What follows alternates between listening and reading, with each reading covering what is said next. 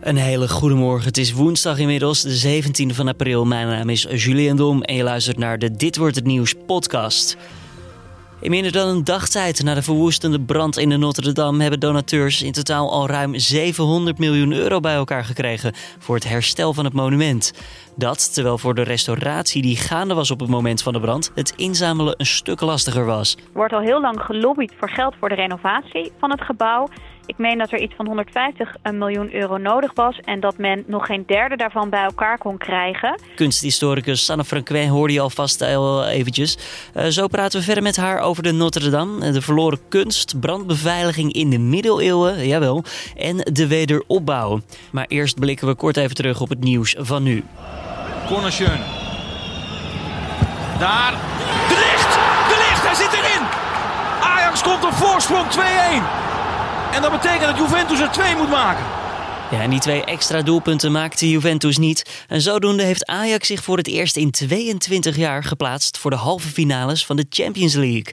Cristiano Ronaldo zette Juventus net als vorige week in Amsterdam nog wel even in de eerste helft op voorsprong. Maar de gelijkmaker van Donny van de Beek en het doelpunt daarna van Matthijs de Licht zorgden voor de beslissing. In de halve finale nemen de Amsterdammers het op tegen Manchester City of Tottenham Hotspur. Vorige week wonnen de Spurs thuis met 1-0. De Engelse club spelen vanavond om 9 uur hun wedstrijd om te bepalen wie er door mag naar de halve finale en wie het dus mag opnemen tegen Ajax. Bij een brand en een explosie in een appartementencomplex in Voorburg is een dode gevallen. Dat meldt de brandweer op Twitter.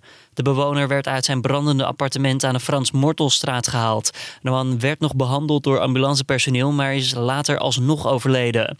Andere woningen in het complex zijn korte tijd ontruimd. Bewoners mochten uiteindelijk rond 2 uur 's nachts weer terug naar huis. Over de oorzaak van de brand en de explosie is vooralsnog nog niets bekend. Dan nieuws uit Portugal. Daar is namelijk een brandstoffentekort ontstaan vanwege een staking van tankwagenchauffeurs. De regering noemt het zelfs inmiddels al een brandstofcrisis. Vooral de vliegvelden van Faro en Lissabon hebben last van de staking, waardoor noodvoorraden brandstof nu gebruikt worden. Ook voor de veiligheidsdiensten zoals de brandweer en politie worden maatregelen genomen. Zo krijgen zij voorrang bij het tankstation. Veiligheidstroepen zijn ingezet om de brandstofvoorziening op gang te houden. Bij veel tankstations staan inmiddels lange rijen en zo'n 200 stations zijn zelfs gesloten vanwege het brandstofgebrek. Nieuw-Zeeland heeft het dreigingsniveau verlaagd van hoog naar gemiddeld. In de nasleep van de massale schietpartij op 15 maart in Christchurch werd het dreigingsniveau verhoogd van laag naar hoog. De Nieuw-Zeelandse premier Jacinda Ardern stelde dat de autoriteiten nog steeds alert zullen blijven. Racistisch gemotiveerde aanslagen in maart hebben aan 50 mensen het leven gekost. En nog eens 30 raakten gewond. De 28-jarige Australische rechtsextremist die wordt verdacht van de aanslag zit nog altijd vast. En dan gaan we praten over de Notre-Dame. Toen het vuur om zich heen greep in de Notre-Dame bestond de angst dat er ontzettend veel verloren zou gaan. Zelfs voor de klokkentorens van steen moest aanvankelijk gevreesd worden. We weten nu inmiddels dat veel objecten gered konden worden van de vuurzee, waaronder de doornenkroon, een stuk van het kruis en een spijker van de kruisiging van Jezus. Maar er zijn ook zaken verloren gegaan. We praten daarover met kunsthistoricus Sanne Franquin van de UvA aan de Universiteit Leiden. Ja, Sanne, het is inmiddels al meer dan een dag geleden, maar ja, wat weten we op dit moment? Ja, de rook begint op te trekken en we horen steeds meer over eigenlijk wat het wel heeft gered. En dat is heel veel meer dan dat we durfden te hopen. Kijk, het dak is zwaar beschadigd, maar de gewelven hebben het gehouden.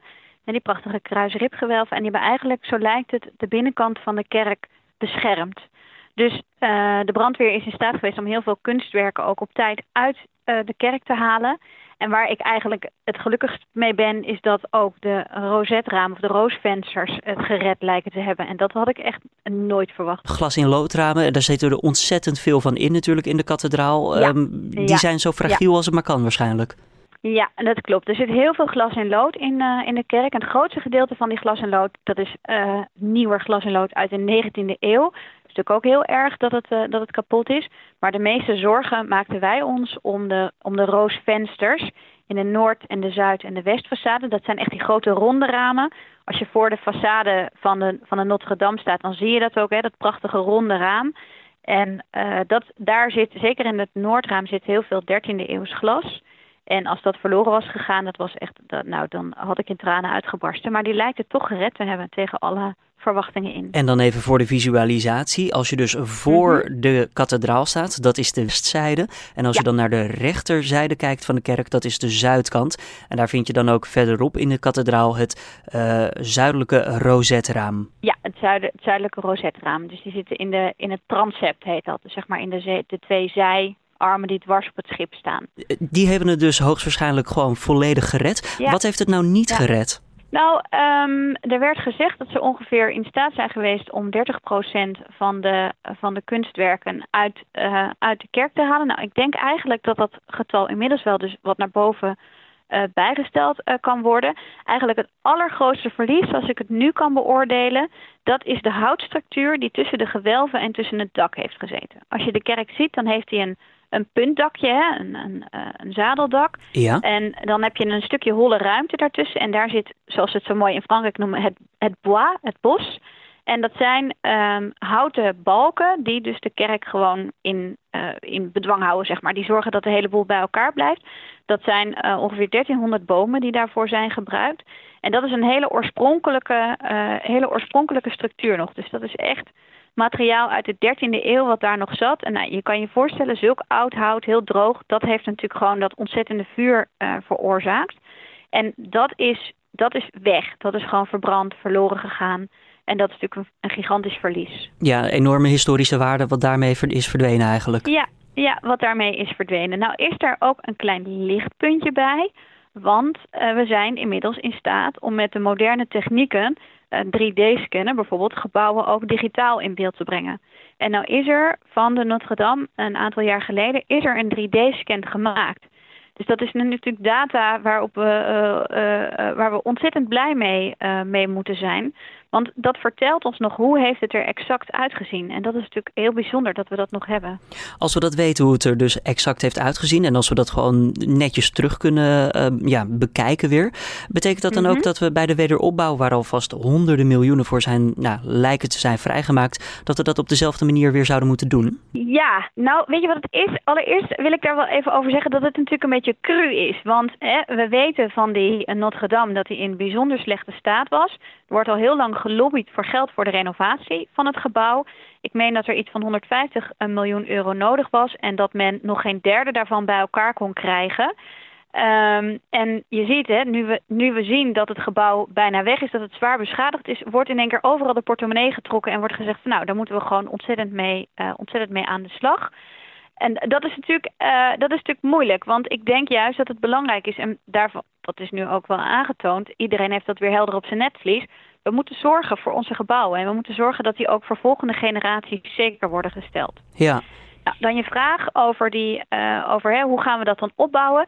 Dat is iets waar we heel veel discussie over gaan krijgen. Want je zou denken van we weten hoe het eruit zag, dus we zetten gewoon alles terug. Maar een vraag die je bijvoorbeeld zou kunnen stellen. Er is aan die Notre-Dame, aan die middeleeuwse kerk in de 19e eeuw heel veel gerenoveerd door Viollet-le-Duc. Dat is een 19e-eeuwse restaurator die nogal creatief gebruik maakte van zijn beeldhouwershamer. De gargouilles die op de afvoerpijpen zitten zijn een 19e-eeuws. Die vieringstoren die je zo spectaculair zag instorten is een 19e-eeuwse kopie van hoe Viollet-le-Duc dacht dat dat er dan ongeveer uit moest zien. Hij gaf zijn eigen handtekening eigenlijk mee. Hij gaf, zo zou je dat inderdaad wel kunnen zeggen. Een beetje zoals als Cuypers in Nederland. Hè. Cuypers heeft ook veel restauraties uitgevoerd, waarvan we misschien nu zouden zeggen van dat zouden we anders doen. De vraag is, als je die Notre-Dame gaat herbouwen, ga je dan die elementen van Viollet-le-Duc ook herbouwen? Of zeg je van nee, die halen we eraf, want die horen er eigenlijk niet op het originele gebouw. Dus dat zijn vragen, discussies waar kunsthistorici, bouwhistorici, maar ook de gebruikers van het gebouw zich de komende tijd over moeten gaan buigen. En zo de beste manier om dat herbouwen moeten gaan bepalen. De wijze van bouwen van dit soort gebouwen werd vroeger ook vast en zeker vaker toegepast. Hè? Het is waarschijnlijk dus een wake-up call voor alle middeleeuwse constructies met grote waarden. Wat betekent dit voor andere grote kathedralen? Want er zijn er tientallen, zo niet honderden van. Ja, er zijn heel veel gotische kathedralen. De gotiek is in de middeleeuwen natuurlijk een hele populaire populaire bouwstijl. En zo'n gebouw, en eigenlijk maakt het dan niet zo heel veel uit of zo'n gebouw gebouwd wordt in de middeleeuwen of in deze tijd. Denk even aan de Sagrada Familia in Barcelona, hè, waar ook veel aan gebouwd wordt. Ja. Dit soort gebouwen vergt onderhoud. En er wordt wel eens grappend gezegd, als je aan de ene kant klaar bent, kan je aan de andere kant weer gaan beginnen. En kijk even, in ons land op dit moment wordt de Domkerk en de Domtoren worden allebei gerestaureerd. Is ook hartstikke nodig en hartstikke goed dat daar nu tijd en aandacht aan wordt besteed. En ik denk dat we als gemeenschap met z'n allen moeten zeggen van, nou, wij vinden dit gewoon heel belangrijk. Ja, als je ziet hoe mensen in tranen bij die Notre-Dame staan en hoe de Franse kranten hierover openen. Nou, je hart breekt. En daar moeten we ook consequenties uit trekken. Als laatste vraag, Sanne Franquin, werd er vroeger iets gedaan aan brandpreventie? Want grote branden, het is niet alleen van deze tijd natuurlijk. Daar hadden ze vroeger ook last van. Londen is meerdere keren zeker afgebrand. Londen is meerdere keren afgebrand. De kathedraal van Chartres in de 12e eeuw. En dat is zo bizar, hè?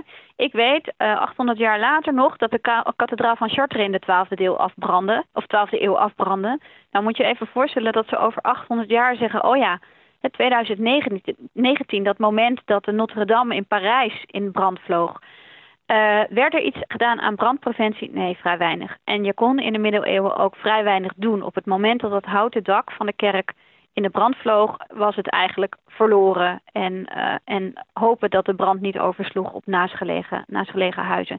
En je ziet ook eindeloos veel verslagen, hè, van die branden, waarna zo'n kerk weer opnieuw moet worden opgebouwd. En vaak, bijvoorbeeld in Chartres, overleefde op magische of wonderlijke wijze het kleed van Maria, het reliek van de kathedraal van Chartres, overleefde het vuur. En dat reliek werd vervolgens ook weer ingezet om fondsen te werven voor de herbouw van die kathedraal in de 12e eeuw. Dus die branden zijn van alle tijden. En ook in de middeleeuwen had men niet een super oplossing om te voorkomen dat dit gebeurde. Helaas. En zoals we dus nu weten is het nog altijd lastig om zo'n brand te voorkomen. En ook zeker om zo'n dergelijke brand te blussen. Sanne Franquin was dat, kunsthistoricus van de UvA en de Universiteit Leiden. Verder vandaag gaat ook bij het gerechtshof in Amsterdam het hoge beroep verder tegen de 3 mannen die in mei 2004 betrokken zouden zijn geweest bij de moord op vastgoedman Willem Enstra. De verdachten zouden een ondersteunende rol bij de liquidatie hebben gehad. En die liquidatie was volgens justitie in opdracht van Willem Holleeder uitgevoerd. Na eisen van 14 tot 16 jaar celstraf sprak de rechtbank het drietal in januari 2016 vrij. En klanten van Shell kunnen sinds vandaag kiezen voor extra CO2-compensatie bij een tankbeurt. En dat kunnen ze doen door 1 cent extra per liter te betalen voor het gebruik van benzine, diesel of LPG. En dan kijken we nog eventjes naar de weersvooruitzichten voor deze 17e van april. En vandaag meer wolken, maar de zon die breekt af en toe wel nog even door. In het zuiden en het midden van het land zijn er enkele buien mogelijk, zelfs met een kleine kans op onweer. Maar in het noorden blijft het droog. De temperatuur die ligt zo tussen de 15 en 18 graden bij een matige oostelijke wind. Als we dan ook even kijken naar donderdag, ja, dan krijgen we enkele dagen net lekker hoor. Volop zon en slechts enkele wolken. En tot en met eerste paasdag blijft het droog, wordt het warm. Namelijk 19 tot 24 graden. En dan nog even een filmnieuwtje op het einde van de podcast. Namelijk nieuws over die Avengers film Endgame. De regisseurs hebben fans namelijk in een open brief opgeroepen om geen spoilers van de film bekend te maken. Dat deden ze omdat er online scènes uit de film opdoken op sociale media. En dat werd allemaal massaal gedeeld. Het regieduo vraagt nu om de verrassende momenten uit de film dus niet te verpesten voor anderen. Avengers Endgame draait in Nederland vanaf 24 april in de bioscoop. Het is de 4e film in de Avengers-reeks en zelfs de 22e alweer in de Marvel Cinematic Universe. Dat is de reeks van superheldenfilms van het stripmerk Marvel. In totaal heeft de gehele filmserie, en dat is dus nog zonder Endgame, al meer dan 16 miljard euro opgeleverd.